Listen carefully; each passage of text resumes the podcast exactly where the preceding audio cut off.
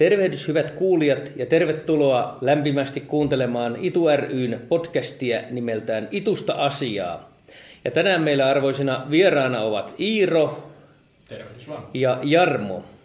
Hyvää päivää. Jees, mukavaa, että pääsitte tänne tuota muuta kiireen tänne tulemaan keskustelemaan tästä musiikista harrastuksena ja tämmöisenä niin sanottuna selviytymiskeinona. Paneudumme tässä tänään siis tähän musiikkiharrastukseen lähinnä ja millainen rooli sillä ihmisillä on arkielämässä. Tarkastelemme myös erilaisia kappaleita ja levyjä, jotka ovat olleet eri elämän vaiheissamme jotenkin merkityksellisiä. Kysytään Jarmolla semmoista asiaa, että millainen rooli musiikkiharrastuksella ja musiikilla on sinun arkielämässäsi? Se on niin oleellinen osa minun arkielämääni vieläkin, että en osaa oikein niin kuin ajatella sitä niin kuin roolina ja jonain erillisenä asiana, että se, se tavallaan niin kuin kuuluu vain minun elämääni. No nyt on tässä elämää jo nähty aika paljon, mutta että varsinkin nuorena se oli niin kuin, ehkä voisi sanoa elämää suurempaa.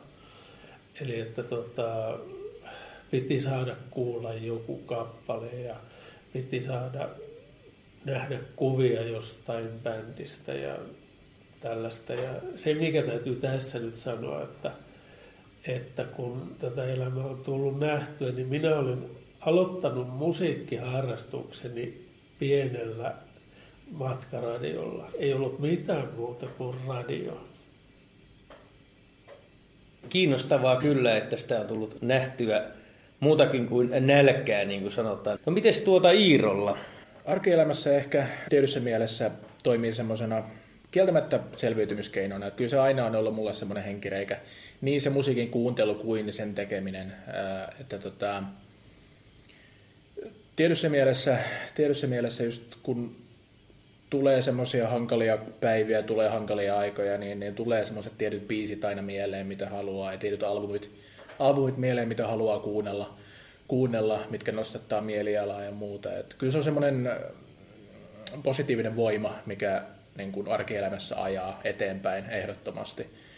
Ja tota, mä itse koin ehkä, ehkä yleisesti, jos mä ajattelen mun historiaa, historiaa että se on kyllä niin kuin hyvin, hyvin pitkään ollut juuri sitä, mutta niin kuin, äh, sanotaan, että jos, jos mä ajattelen nyt suurin piirtein jostain silloin kun mä olin 16 tai 15, niin, niin kun mä rupesin oikeasti harrastamaan musiikkia ja kuuntelemaan musiikkia niin kuin sillä tavalla kuuntelemalla, niin, niin äh, ehkä silloin siitä tuli vielä enemmän, enemmän tällainen, tällainen isompi juttu, mutta joo että miksi tämmöinen kuuntelu yle, yleensä on tämmöinen osa tätä elämää?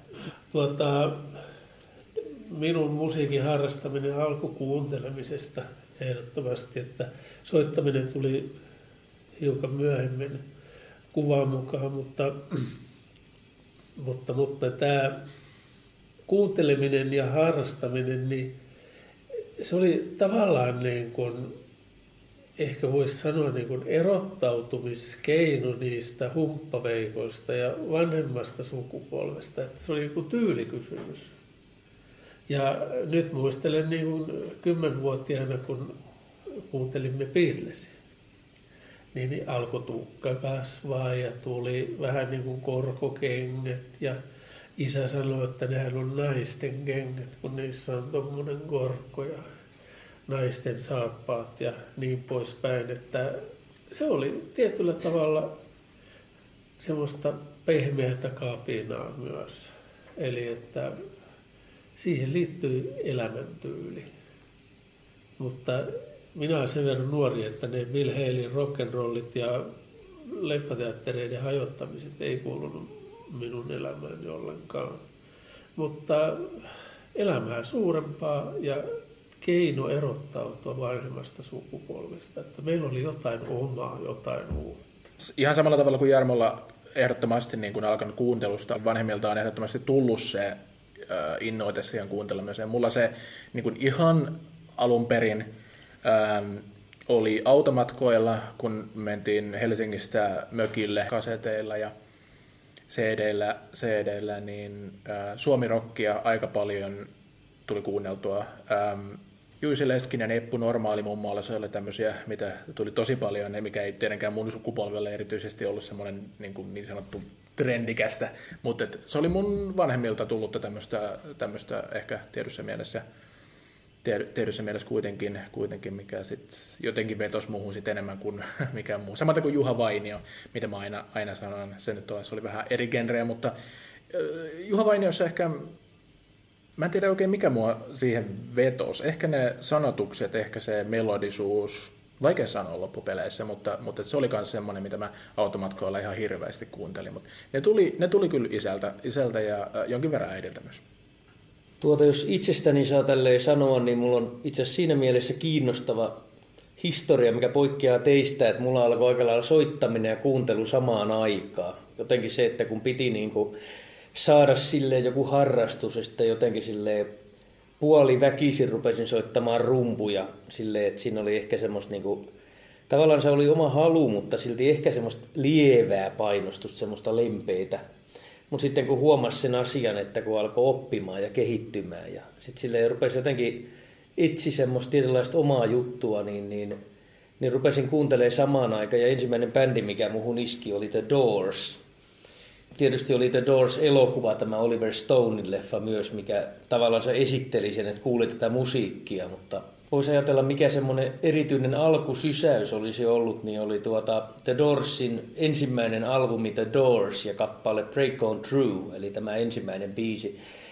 Ja tuota, jotenkin siinä oli jotenkin semmoista, tietynlaista semmoista, niin kuin, tietysti mielessä ehkä karskia asennetta ja, ja toisaalta tämmöisiä iskeviä poppibiisejä, just niin kuin Light My Fire – ei ehkä albumi kokonaisuutena yhtä kunnianhimoinen tai rikas kuin tämä toinen albumi Strange Days, mutta kuitenkin jotenkin ehkä jäänyt sille itselle jotenkin sinne semmoisena niin kuin, jotenkin todella tärkeänä levynä elämään, vaikka olen kuuntelin sitä kyllä niin, niin paljon, että tuntuu, että ei enää siitä välttämättä enää niin paljon saa irti, mitä silloin.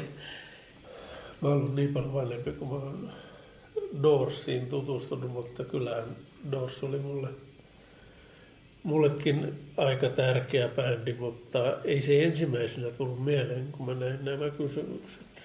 Okei. Okay. mutta Light My Fire, mä olen pianolla opetellut sitä introa siitä ja kaikkea tällaista. Ja se oli silloin jo niin kuin soittamistaidon opettelua ja kopsimista ja tämmöistä.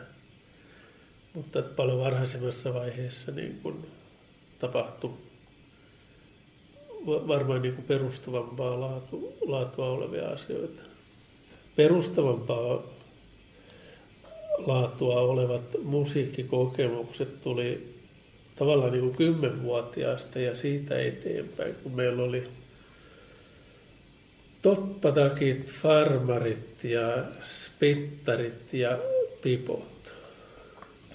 Ja tuota, niin, niin, mitä me siellä niin kuin Helsingissäkin Maunulassa, niin kulutettiin aikaa olemalla ulkona, esimerkiksi tämmöisinä pimeinä syysiltoina, niin kuljettiin katuja ja tota, ajateltiin sitä musiikkia, kun ei me ollut mitään laitetta, mistä me olisi kuunneltu sitä. Esimerkiksi Beatlesin rock and roll music, niin mentiin Männikkötien kirjakaupan ikkunaa katsomaan ja hyräiltiin ja lauleskeltiin sitä ja, ja tällaisia asioita. Ja tota, se tuntuu nyt jälkeenpäin katsottuna, että se oli niin kuin silloin niin kuin vielä tärkeämpää se musiikki silloin nuorena. Ja tota, esimerkiksi niin kuin odotettiin nuorten sävelradiota tai ei ollut sävellahja, mutta joku sävelradio tai taisiko olla ensimmäinen rockradio jo, niin odotettiin, että tiedettiin, että Beatlesin All My Lovin on julkaistu. Ja odotettiin sitä ja piti ruokapöydässäkin vaatia, että nyt pidetään radio auki. Ja sitten se pamahti sieltä soimaan, niin sitten tavallaan kylmät väreet meni ja syöminen unohtui. Ja tuntui niin hirmuisen ylevältä voisi melkein sanoa, kun sitä kuunteli. Joo, mä voisin kommentoida vielä The Doorsin ensimmäistä albumia. Kumpikaan teistä mainan, maininnut The Endia, niin mä sitä, sitä rupesin miettimään, että, että mulle ehkä se biisi oli se albumin semmoinen pääkohta, mihin mä aina jotenkin palaan. Break on True myös ehdottomasti Light My Fire totta kai, mutta siis um, The End jotenkin Ehkä konnotaatiot tietyssä mielessä ilmestyskirja nyt elokuvaan, niin, niin kun mä kuulen sen biisin, niin, niin mä näen jotenkin Marlon Brandon naaman, naaman äh, tota, mielessäni ja se, se äh, niin kuin Vietnamin skene jotenkin tulee siinä niin kuin mulle, mulle ensimmäisenä mieleen, mutta et, mulle se albumi jotenkin aina kärjistyy The End-biisiin, mutta ähm, se on mun oma kokemus. Täytyy vielä kommentoida tähän, tähän siitä. Jos siis ajattelee, että sinun kuuntelemisesi alkoi tästä automatkuista, niin, niin milloin se varsinainen, jos ajattelisi tämmöistä tietynlaista heräämistä tapahtui, että päädit ruveta niin kuin laajentamaan tämmöistä maailmankuvaasi ja pikkusen ehkä laajentamaan myös soittoon tätä harrastusta? Ehdottomasti eri tavalla kuin Jarmolla, enkä Toi on mielenkiintoinen toi niin kun, kulttuuri, mitä silloin justiinsa, että se oli niin jotenkin keskeinen toi asia ja se oli just niin, kuin niin lähellä sitä elämää, elämää tavallaan, että sit odotettiin sitä seuraavaa biisejä, koska se julkaistaan ja muuta kahvipöydässä ja näin, mutta tietysti mielessä kadehdin sitä fiilistä. Mutta niin kuin itsellä, ähm, jos se lähti tosiaan tästä automatkailusta, niin, niin äh, lukiossa vasta loppupeleissä, silloin kun mä olin 16-17 jotain siinä, ähm, niin, niin alkoi semmoinen oikeasti musiikin harrastaminen. Ja, ja se lähti mm, tietyiltä tutuilta, tutuilta sen aikaisen tyttöystävän veljältä muun muassa, niin, niin tämä goottirokin äm, puolelta ehdottomasti tietyssä mielessä. Ja bändit kuten Bauhaus, The Cure, ähm, Joy Division ja mm, Sisters of Mercy ja näin, niin se oli se mun ensimmäinen vaihe ehdottomasti, mikä, mikä lähetti mut niin kuin musiikin harrastamiseen, kyllä. Ja, ja silloin se vaikutti mun elämän kuvaan tosi paljon samalla tavalla kuin Jarmo sulla, ähm, koska se heijastui kaikkeen mun elämässä. Niin kuin se koottikulttuuri heijastui mun pukeutumiseen, mun käyttäytymiseen, kaikkeen oikeastaan. Että se oli hyvin mielenkiintoinen vaihe, kun mä mietin sitä nyt jälkeenpäin. Mutta tota, mun itse musiikillinen herääminen, se, että mun musiikki laajeni niin, kuin niin moneen suuntaan, oli ehdottomasti progressiivinen rock. Ja, ja se oli vuonna 2007. Vuonna 2007 tota, Genesis konsertoi Helsingin Olympiastadionilla. Ja tota, se, siitä mulla oikeastaan lähti se niin kuin, idea. Siis se, että mä olin just sitä ennen kuunnellut postpunkkia ja goottirockia ja näin, niin, niin se, se tavallaan räjäytti mun tajunnan siis silleen, että, että, niin kuin, wow, että, että tällaisia, tällä tavalla niin kuin voidaan musiikkia tehdä ja tällä tavalla niin kuin voidaan äm, suhtautua näinkin mielenkiintoisiin teemoihin, kuin siis vaikka fantasiakerrontaa, mitä hirveästi prokessa harrastetaan, ja, ja kaikki tämmöisiä hyvin kiinnostavia tarinoita ja, ja, ja tällä tavalla. Ja se seikkailullisuus, mikä prokessa on se jotenkin, jos just Genesis ja Yes ja King Crimson, niin esimerkkeinä, niin se seikkailullisuus, mikä siinä musiikissa näkyy, niin jotenkin viehätti mua silloin varsinkin tosi paljon. Ja se, se kyllä räjäytti mun niin kuin, kuuntelun ihan eri sfääreihin silleen, että mä rupesin kuuntelemaan eri genrejä sieltä täältä niin kuin just sen ansiosta. Ja proge sen jälkeen oli mulle äärimmäisen, äärimmäisen tärkeä genre, varsinkin lukiossa, lukiossa ja sen jälkeenkin toki. Ähm, ne, hirveästi ostin, ostin eri yhtyeiden albumeita. Just main, ennen, en, aikaisemmin mainitsemani King Crimson muun muassa oli semmoinen valtava vaikutuskohta, mistä lähdin, että se, Muistaakseni lähdin niin kuin ihan siitä alusta itse äh, klassisesta In the Court of Crimson King. Mutta sitten kun mä rupesin kuuntelemaan enemmän, äh, niin, niin mä huomasin, että se bändi niin kuin muuntaantuu jatkuvasti uudestaan ja uudestaan ja uudestaan. Ja niin kuin mun mielestä King Crimson ehkä parhaiten kuvastaa niin kuin progressiivisuutta, progressiivista rockia, koska niin kuin jos me ajatellaan sanaa progressiivinen, niin se nimenomaan tarkoittaa edistystä. Ja, ja tota, mun mielestä King Crimsonissa tämä parhaiten kuvastuu, kun taas sitten niin kuin monet muut progebändit niin kuin aika lailla junnaa siinä samassa äm, samantyyppisessä soundissa. Jos mä ajatellaan Jeesiä vaikka, niin aika paljon niiden albumit loppupeleissä kuulostaa samalta. 70-luvulla ne kuulostaa aika ty- samantyyppiseltä, 80-luvulla ne kuulostaa aika samantyyppiseltä ähm, ja näin. Mutta siis se, että mun mielestä King Crimsonissa ehkä kuvastuu tämä, tämä progressiivisuus parhaiten. Ja, ja sen mä jotenkin löysin, löysin itse sen ajatusmaailman siinä takaa, takaa ähm, niin se kiehtoi mua kanssa valtavasti niin kuin se, kuinka tota, se kehittyy, kehittyy se musiikki. Mutta myös Emerson, Lake Palmer tietysti ja, ja monet muut. Nämä kaikki isot, isot bändit oli isoja vaikutteita mun niin kuin tulevaisuuden musiikin, musiikin kuuntelulle ja harrastamiselle ja soittamiselle. No mites Jarmolla, onko jotain erityisiä musiikkityylejä, jotka edustavat ja tai assosioituisivat tämmöiseen tiettyihin elämänvaiheisiin tai elämäntilanteisiin tässä vuosien varrelta? Kyllä. Ja ensimmäinen oli tietenkin esiteinivaihe, jos 11-vuotias jo teini, niin, niin oli Beatles tietenkin. Ja vieläkin muistan niin kuin aivan tapahtumia, kun kuulen jotain Beatles-kappaleita ja ne osattiin ulkoa. Ja sitten tapahtui raju muutos, kun tutustuin British bluesiin, siis englantilaiseen bluesmusiikkiin. John Mayallin Blues Breakers ja, ja tällaiset kitarasankarit tulivat sieltä. Ja se oli niin kuin valtava mullistus. Ja, ja teinin ajattelutavassa, kun se oli vähän sellaista niin kuin mustavalkoista sitten, niin, niin sitten heitettiin Beatles romukoppaan, että se on semmoista lällyä poppia, että kukaan enää viittii kuunnella, kuunnella mitään, kun meillä on tämä John Mayallin Bruce Breakers ja Eric Claptonit ja sitä kautta tuli Creamit ja sitten tuli tajunnan räjäyttävät Jimi Hendrix. Niin, niin se oli semmoinen mullistava vaihe.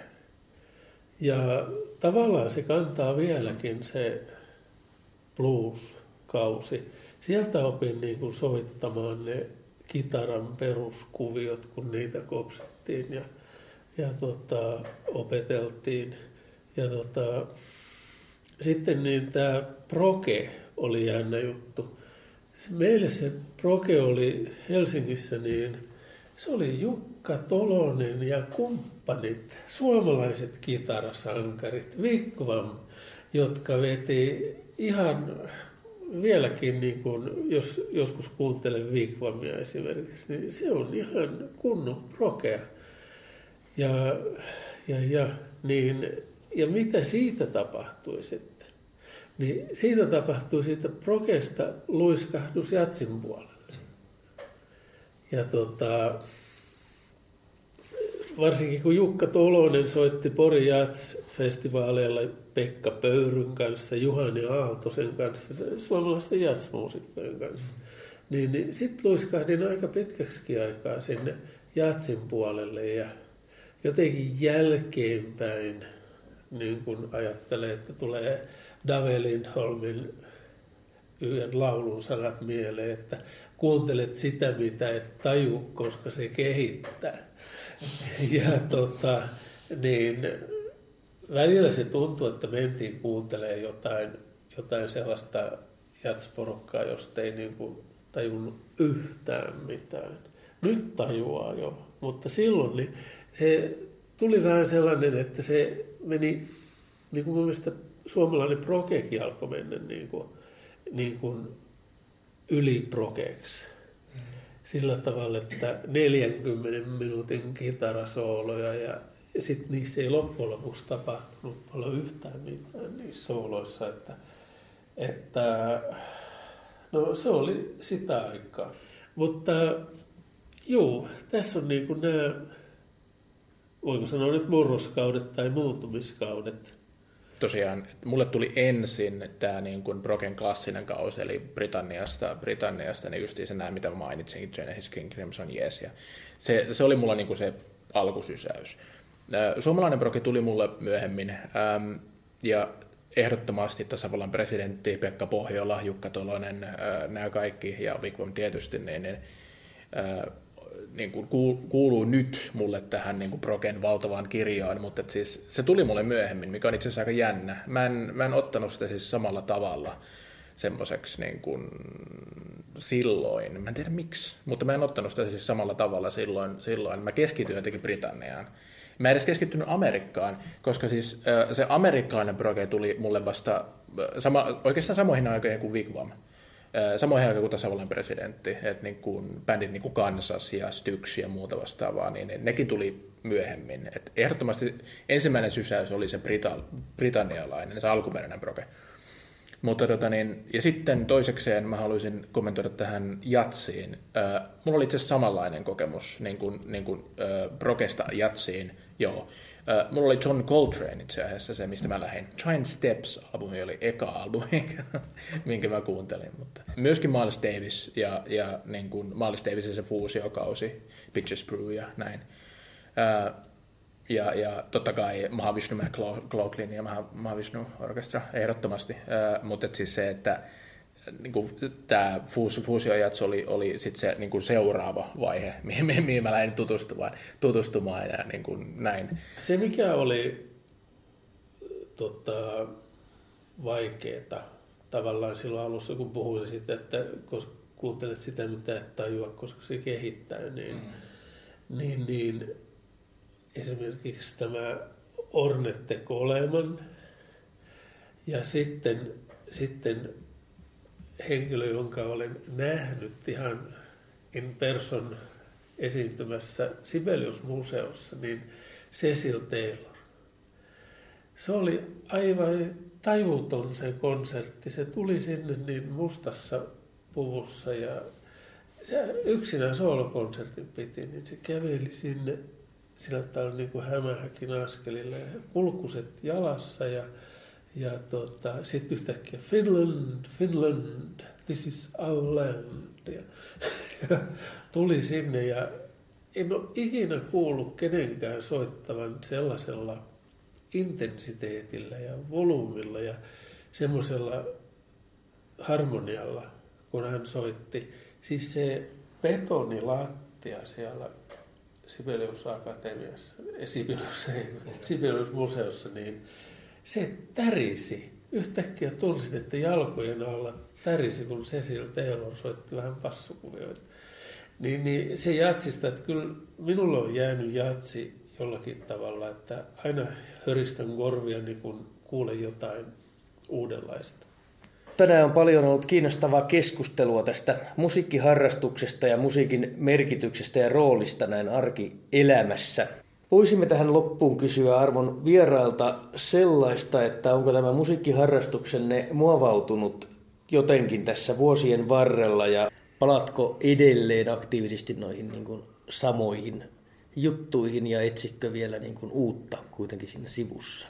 Joo, ehdottomasti on muokkautunut noista niin kuin lähtökohdista, mistä mä puhuin aikaisemmin. Ähm, sen jälkeen on tullut niin paljon erilaisia genrejä, erilaisia bändejä. Ähm, krautrock oli mulle tosi iso juttu jossain kohtaa. Ähm, Among Duel 70-luvulta, Can, Faust, äh, niin kuin saksalaiset niin sanotut proge-yhtyöt, mutta sitä genreä kutsutaan krautrockiksi. 90-luvulta on tullut ihan hirveästi erilaisia yhtiöitä, Massive Attack ja äh, Portishead ja 2000-luvulla sitten taas joku Gorillas ja näin, niin ne niin kuin hip vaikutteet näkyy siinä musiikissa ihan selkeästi, mutta et, niin kuin genrenä tosiaan välttämättä se niin kuin hip-hopin vaikute ei mulla musiikin kuuntelussa koskaan ole muuten, muuten ollut, että kuuntelisi itsessään mitään hip-hop-artisteja. Mutta tosi paljon se räjähti niin kuin jossain kohtaa käsiin se musiikin kuuntelu, hyvin paljon eri genreitä mä osaan edes niin kuin lähteä, siis poliisista. Poliisista mä huomasin sitten taas jotkut justiinsa vaikutteet, niin kuin reggae-vaikutteet ja ska-vaikutteet. Mä että reggae, okei, no katsotaan mitä täältä löytyy. Ja sitten tuli Pop Marley ja ymmärrätte, että sitten se vaan niin kuin, niin kuin tälleen puuefektinä, että oksat haarautuu, haarautuu ja sieltä löytyy kaikkea muutakin vaan niin, niin näin mulla se ehkä se musiikin kuuntelu itsellä on kehittynyt, kehittynyt. Mä aina löydän sitten kaikkea. Mutta mun täytyy sanoa, että nyt tässä niin kun parin viime vuoden sisällä se on ehkä vähän jämähtänyt. Aika lailla kuuntelen niitä samoja, aika lailla menen sinne taka, takaisin, kuuntelen niitä mun lähtökohtia. Tällä hetkellä mun ehkä taas vähän semmoinen pieni progekausi päällä, mutta edelleen kuuntelen niitä, niitä kaikkea, mitä mä oon löytänyt ja näin. Mutta mä luulen, että se on nimenomaan tämmöinen elämänvaihe, ja niin kuin, mä luulen, että musiikki justiinsa kytkeytyy siihen aika vahvasti, että, että sitten taas jossain kohtaa tulee hirveä seikkailuhaluisuus, että jaa, no, ruvetaan katsomaan taas jotain acid bluesia tai jotain niin kuin ihan villiä, villiä niin, niin miten löytää No Wave. No Wave on myös mielenkiintoinen genre, mutta joo, mutta, äh, joo e- ehdottomasti siis, ähm, kyllä mä palaan niihin, palaan niihin edelleen. Tällä hetkellä on vähän semmoinen staattinen vaihe, että, että mä palaan tosi paljon niihin, mitä mä oon kuullut. Tällä hetkellä mä en jostain syystä niin kuin ihan hirveästi jaksa, jaksa tota, etsiä kauheasti uutta. En tiedä, onko se muuttunut niin hirveästi, mutta että elämän tilanteet on muuttunut kovin paljon, että tässä niin kuin kaikki perheen perustamiset, lasten kasvattaminen, lasten elämän seuraaminen, lapset on jo maailmalla ja tällaista. Ja heidän kanssaan niin kuin ehkä tuli sitten yksi vaihe lisää. Eli että he alkoivat kuuntelemaan musiikkia ja olin hyvin hämmästynyt, että – että mistä he löysivätkin sellaista musiikkia, että he eivät kuunnelleet mitään tavallista poppia. Ja olin aika hämmästynyt niistä artisteista, joita he kuuntelivat. No, vanhemmalla tyttärellä oli Michael Jackson vieläkin ja tota, Michael Jacksonin viimeisemmät vaiheet niin on tehnyt hänestä vähän niin kuin epäsuositun. Mutta tota, kyllä minun mielestäni hänen musiikkinsa kuuntelu, kuuntelu niin kasvatti heitä molempia. Ja sitten nyt tulee mieleen joku Yamiro Guei ja kaikki tällaisia jänniä, mitä minä en olisi tiennyt missään vaiheessa. Mutta se, että palaanko itse johonkin, niin tuntuu, että tämä maailma on nyt niin musiikkia täys, että tavallaan joutuu sulkemaan korvansa, korvansa ja olla ilman musiikkia niin kuin ihan hiljaisuudessa, niin se tuntuu niin kuin parhaalta musiikilta se hiljaisuus. Mutta että kyllä palaan, että tässä on jo on kertonutkin, että johonkin John Coltranein palaan ja joihinkin muihin artisteihin. Joku McCoy Tainer tuotti minulle joku valaistuksen kokemuksen aikana, mutta että palaan niihin silloin tällöin, mutta en enää sillä intensiteetillä kuuntele näitä vanhoja. Ja Beatlesia ei oikeastaan niin jaksa kuunnella, vaikka se on niin kuin niin kuin aivan uran uurtava bändi, mutta kun ne kappaleet osaa ulkoa. Mm. Ja se, mitä kyllä kuuntelen joskus, niin, niin on Jimi Hendrix. Ja sitten sieltä genrestä tavallaan tullaan johonkin Stevie Ray Vaughaniin ja tällaisiin, niin molemmissa ihailen sitä intensiteettiä, jota, jonka he saavat aikaan soittaessaan. Mutta nyt se alkaa olla vähän sellaista Spotify-kuuntelua, että pistän Spotifysta tulemaan jotain ja, ja siinä mielessä kyllä saatan löytää sieltä jotain uutta. Tavallaan niin kuin vanhaa kuitenkin, mutta uutta Spotifysta, että se viimeisin, mitä löysin, niin oli Jerry Garcian ja David Chrismanin duo-albumi, joka on minusta aivan vallan mainio. Ja olen käyttänyt sitä vaikka hetkellisesti seinäpaperina puuhastellut jotakin, niin antanut sen soida siellä takana, vaikka nykyaikana niin en mielelläni käytä musiikkia seinäpaperina. Viimeisimpiä todella niin vaikuttavia musiikkikokemuksia, niin sain kun katsoin TVstä Prinsen uuden vuoden konsertin vuodelta 2000. Siis siellä oli kaikki proget, popit, kaikki siis hienossa synteesissä siinä, ja se oli show vielä. Eli että se, mikä on niin kuin tavallaan tullut tähän musiikin kuunteluun mukaan, on vielä, että siinä on kuva. Eli että voi katsoa samalla. Ja se, mikä minut aivan mykisti, niin oli se Prinsen soitto ja se musiikkitaju. Ja tosiaan on aika taas toivottaa teille hyvää päivänjatkoa, arvon kuulijat, ja kiitän teitä oikein lämpimästi siitä, että olette jaksaneet olla linjoilla tämän ohjelmamme ajan, ja kiitos myös näille meidän vieraillemme. Tosiaan kuulemme taas ensi viikolla samalla kanavalla, jolloin Itussa asia podcastissa on luvassa jotain aivan muuta. Mutta ken tietää mitä. Kiitos teille. Thank you.